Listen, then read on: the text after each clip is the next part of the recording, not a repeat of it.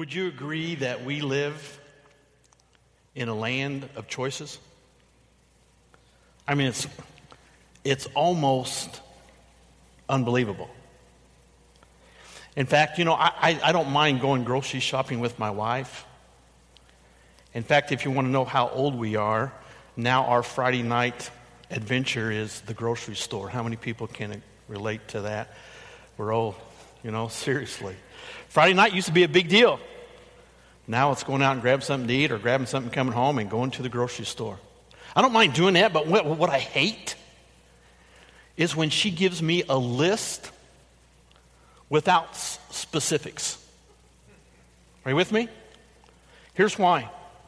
Do you know that there are twenty-seven different varieties of Crest toothpaste? I mean, seriously. So if she writes down Crest toothpaste, I got to know what kind. Sometimes I will call her and they will say, well, she's in a meeting. And I'll say, get her out of the meeting. I need to get this toothpaste and go home. Campbell's soup. Campbell's condensed soup. There are fifty-three varieties of Campbell's condensed soup. I'm an ice cream man. Do I have any ice cream men and women out here? If I say Breyers, you know what I'm talking about?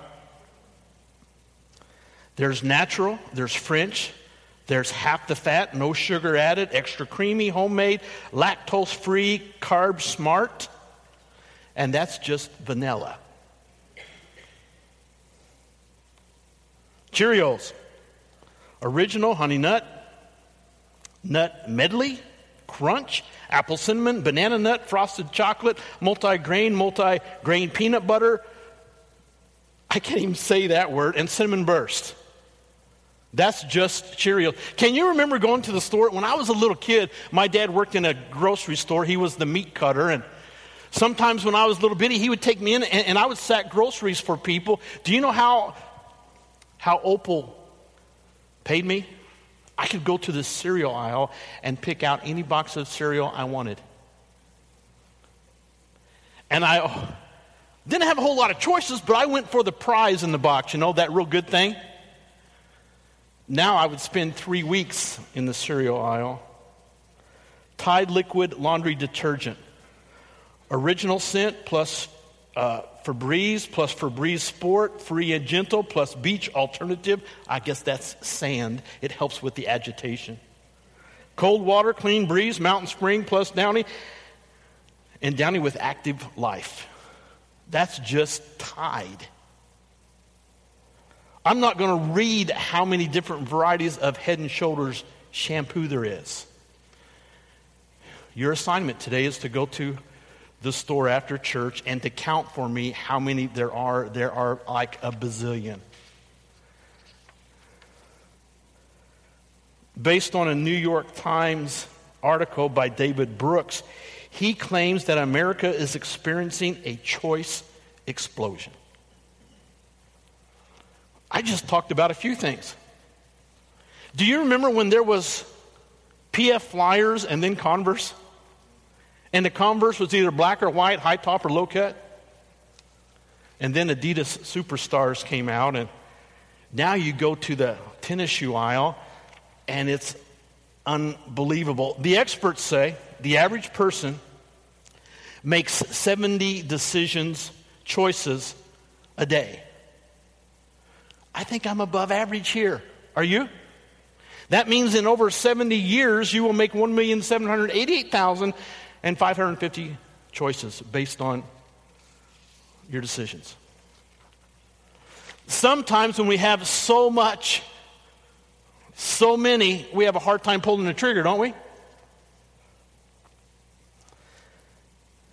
Anybody here indecisive? If you don't raise your hand, that means you're probably struggling. I don't know. Am I? The world's longest engagement. It lasted sixty-seven years. Evidently, he asked her, and they were both fifteen, and it took her until she was eighty-two years old. They were both eighty-two years to decide to marry. I guess she had too many choices. That's the world that we live in. I mean, choices for almost everything. And help me out. Is this a good choice or a bad choice? Are you with me? So I'll kind of explain to you the scenario, and you tell me good or bad. Evidently, this guy in Germany had a bull that kept getting out. It was out for the whole summer. He tried to lasso it. He tried to coax it. He tried to shoot it with tranquilizers. And I think this is kind of funny. The tranquilizers didn't even phase it. He saw it. A neighbor saw it eaten out of a pail of grain. So the neighbor thought, if he's going to come back to this pail every day, he will fill it with vodka. Good choice, bad choice. Two bottles of the vodka into this grain. The bull came up and it ate, and they captured it without incident. Evidently a good choice. However, the bull has a drinking problem now, and it will never be the same. I know what you're thinking. Dumb animal. Anyone here ever have a lab? Labrador? They're, they're, they're kind of crazy, aren't they? This one gobbled down seven golf balls in a heartbeat. Evidently, the vet said if it would have gobbled down one more, it would have died. Its belly would have exploded. I played some golf in my day. I never tried to eat golf balls. I know what you're thinking. Dumb animal. Another, there was a bear that got its head stuck in a in a jar, and it couldn't get its head out, so it wandered around the neighborhood for a while until they tranquilized it, and it took them about a week to get it. I know what you're thinking. Dumb animal, bad choice. A lady in Johannesburg was on one of those safari things where they take you out in a jeep and they show you animals. They decided to get off and get a selfie made with a rhino. The owner, the driver, said, yeah, it's it's fine. The rhinoceros charged her when she had her back to it, and its horn impaled her, and she spent the rest of her time in a hospital bed. Good choice, bad choice. Man in New York jumped into a tiger's display. When he landed, he broke a few bones, and the tiger, I guess, wasn't feeling too tigerish. It just kind of picked him up by a foot and drug him around for a while, and they came in with fire extinguishers, and they got the tiger to go away. Good choice, bad choice. He said he just wanted to be one with the tiger. I know what you're thinking. Dumb animal. Yeah. This one's gross. You want to hear it? Okay, man. This lady had a pet boa constrictor. Who does that? Good choice, bad choice? Bad choice. It's constricting around her house, and she's in the kitchen making some food, and the snake begins to wrap around her and up her, and she thinks she's having a great time. When she feels it begin to constrict, she grabs a knife and she begins to knife it. I told you it was gross. The snake dies. That's the best part of the story. The worst part is that she does too, because she stabs herself. I have more, but I think you get the point, don't you? I mean, we all have choices and opportunities, and sometimes we make the right choice. Sometimes we take advantage of the opportunity. We all know about making choices, don't we? And we all know what it's like to make a good choice, don't we? But most of us are probably more familiar with what? Bad choice, bad decision. That's where we have a tendency to line up. These situations come come up all the time, and there are big cho- choices and small choices. There are, are extreme and not so much. Some are physical, some are mental, some are emotional. There will be a time when you will need to make a choice, and hopefully your decision will be to make the best choice. Not just to make a choice, but to make the best choice. In this book of Philippians, remember, Paul writes his friends in the church at Philippi, and they begin to read his letter to all that were in attendance. And Paul let them know, as we discovered last week, that he felt like God was at work in them. He also reminded them, and he thanked them in that first part of chapter one, that they were partners in the gospel, and they were doing their best to share the good news of the gospel, and he appreciated that. But he also knew that they were experiencing some other issues. Issues about people teaching in the church, issues about how people, how church people acted towards one another, and some situations that conflicted with their community. So Paul knew they had some hard choices to make, and he wanted them to choose to do the best thing. So today what I would like to do is talk to you about two things that come from this piece of Scripture. Why choose the best? And how to do it. I mean, that's pretty easy, right? Number one, why choose the best way? And number two, how to how to do that. So let me read for you Philippians chapter one. I want to read verses nine, ten, and eleven today. Are you with me? After saying what he said last week, he said, "And this is my prayer, that your love may abound more and more in knowledge and in depth of insight, so that you may be able to discern what is best and may be pure and blameless until the day of Christ, filled with the fruit of righteousness that comes through Jesus Christ to the glory and praise of God." Just three verses, just two elements that I would like to share with you today. And the first is this. Paul wanted his friends to make the proper choices so that they would be pure and blameless in the eyes of others.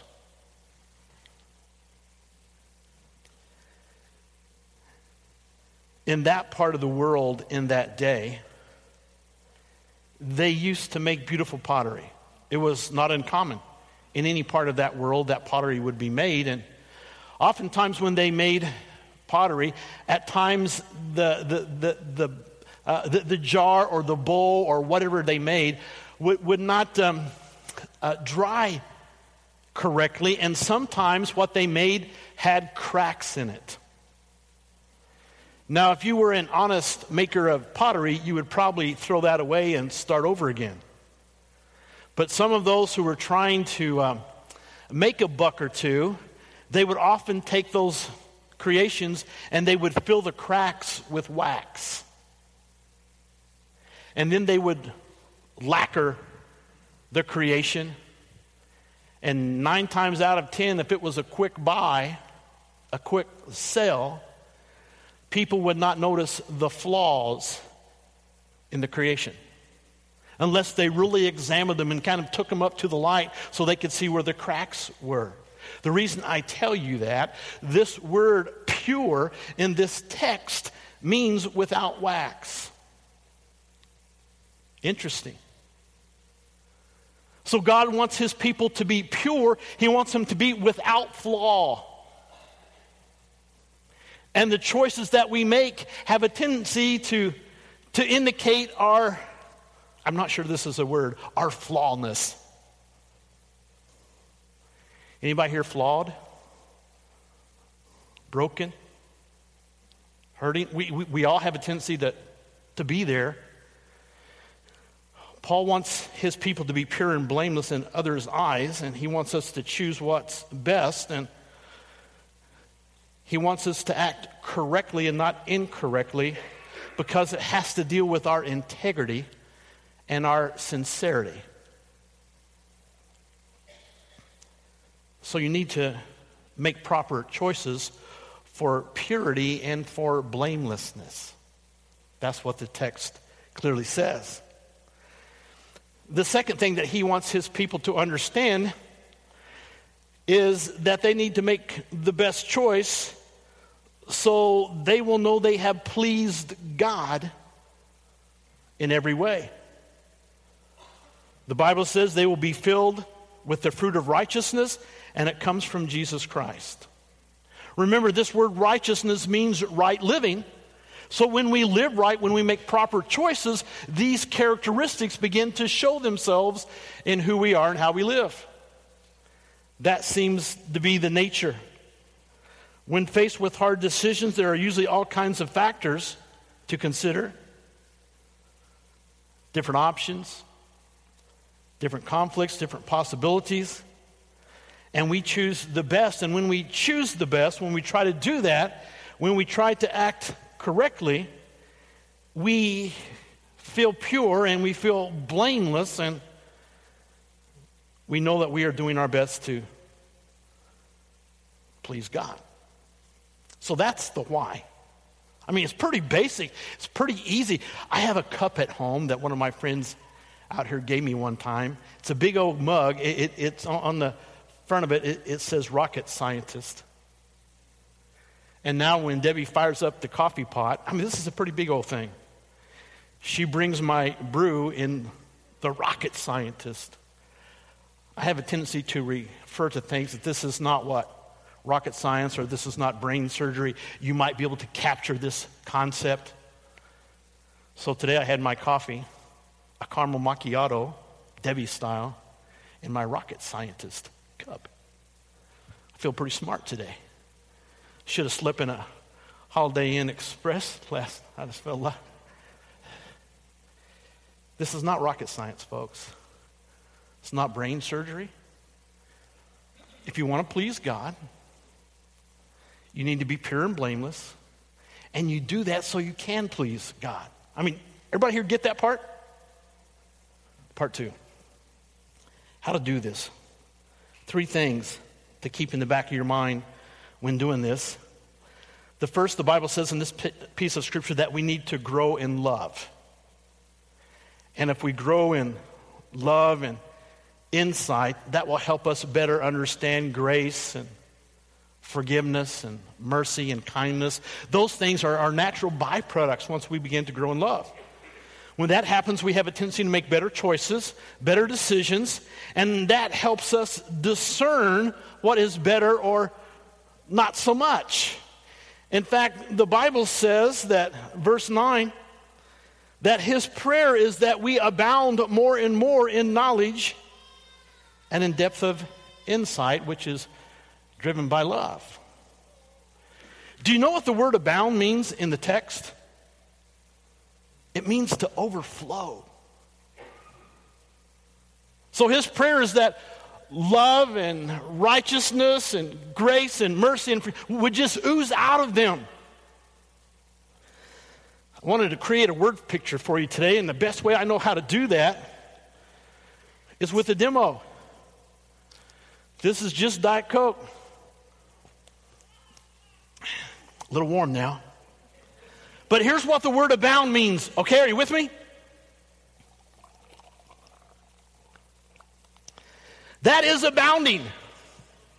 That's what ought to ooze out of you, out of control. That ought to just spew from who you are when you say you are a Christian. Love and kindness, insight, discernment that comes from the knowledge, and we'll talk about here briefly, but that's what the text actually means. My prayer for you is that you abound, you be, and you about be with love and grace and mercy and kindness and forgiveness, that those things just ooze out of you. Got a hard question for you this morning. I know it's Sunday and it's kind of early. What abounds out of you? I mean, what are you known for? Because that's what Paul wants his people to understand in this text here. This overflowing, this growing, love must be guided by knowledge and knowledge of the Word of God. You see, because if you know what the book says, then you have a better chance to make proper choices and proper decisions. It ought to abound out of you. It's your natural default. You want to practice this? Do this. Yeah, I've been loving to do. Yeah, let's do this. Let me kind of create a situation for you. Here's the conversation. Oh, you're divorcing your wife, leaving your kids, and going to Mexico with someone from the office? I imagine this is a difficult time for you. Is there anything I can do to help? Do you need a ride to the airport? Would you agree or disagree? I mean, it, it, it's obvious. Some of the things I mentioned there are contrary to Scripture. It's not rocket science, is it? It's not brain surgery. Here's how you ought to act, react. Another conversation.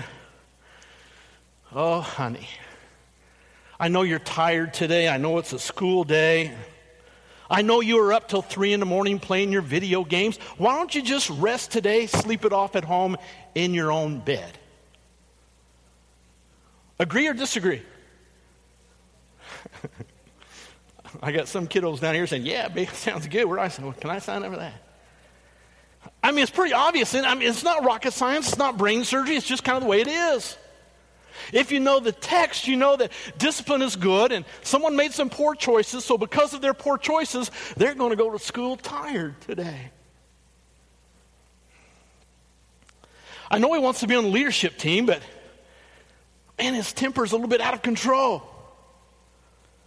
Sometimes he just goes off and he just tears into people. I would love to see him there someday, but the Bible says in First Timothy three and in Titus that a leader should be gentle, self-controlled, not quarrelsome.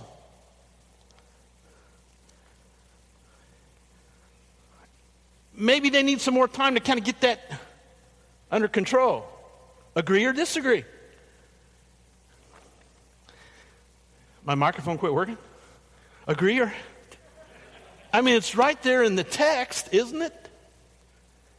And we have a tendency sometimes not to make proper choices, not to make proper decisions because we don't funnel things through the text. So our love must be growing. It must be guided by the, the word, and our love must be guided by insight into the situation. Remember that show, Dragnet? Am I dating myself now? I already told you I go shopping on Friday nights at the grocery store. Remember Dragnet? What was Sergeant Friday only interested in?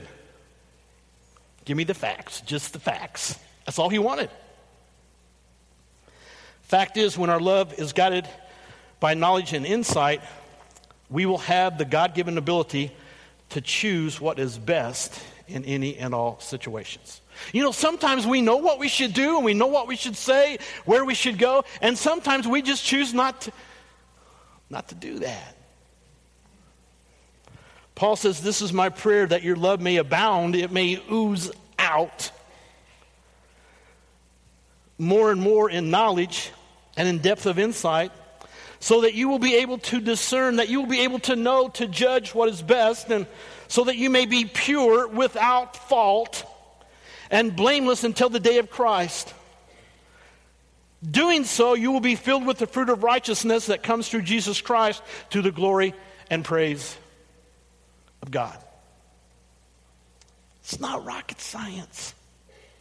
He wanted his friends to know the truth. It's not brain surgery. It's pretty simple, isn't it? Everybody here get that? The Bible tells us in Jeremiah thirty-one thirty-four and also Hebrews eight twelve that if we practice this principle, God will forgive us of our sins, our wickedness, and he says he will remember them no more. So if you want to know how to please God, practice these principles, and he promises to forgive our sins. Anyone here dabble in sin? Okay, we're just like jumped in at full. I mean, we're, we're there, aren't we? He will forgive us our sins and remember it no more. I wish we could all do that. We are all our own worst enemies, and we have a tendency to hang on to our wickedness even when we know we've been forgiven. I don't think you're going to recognize this person. Her name is Jill Price. Jill Price has a condition. She, the doctors call it superior autobiographical memory. Jill can recall in vivid detail every part of her life since age fourteen. I don't know how she just figured it out at age fourteen, but she says she can remember the good things, but the, the, the curse is that she can also remember all the bad things, the insults, the difficulties, the poor choices, the decisions that she should never have made. She says every bad decision, every insult, every embarrassment, everything that's ever happened to me. She says, and I quote, over the years, her memories have eaten her up. She says that she feels paralyzed and assaulted, and that peaceful sleep is rare. Jesus says in Matthew eleven twenty-eight, come to me, all of you who are weary and burdened, and I will give you what? Rest. The Bible tells us in Proverbs that we, his people, Jesus followers, ought to be able to enjoy sweet slumber. When was the last time you had a good night of rest? Maybe you haven't been sleeping because of the choices, the decisions, the lifestyle issues. Maybe because of your relationship with Jesus. You know, one thing that I enjoy doing every Sunday is all about communion. I can come in here and I can unload my wagon at the foot of the cross in the hands of God. And I know that what I do with him during communion is personal. And I know that if I confess my sins, the Bible says he will remember them, what? No more. And I encourage you, because most of us are more connected to bad decisions than we are good ones, aren't we? To poor choices than best choices. And as we come to this time of communion today, I encourage you to open your heart to the Creator of all things and allow him to know that you want to be without wax, without fault.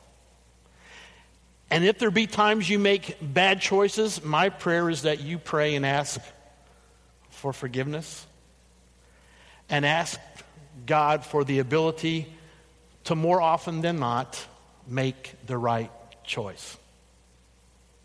We live in a land, they say, that is exploding with choices. Today, all I want you to do is to promise to God that you will do your best to make the right choice. It's not rocket science. It's not brain surgery. Will you pray with me? Father God, we we know more about failure.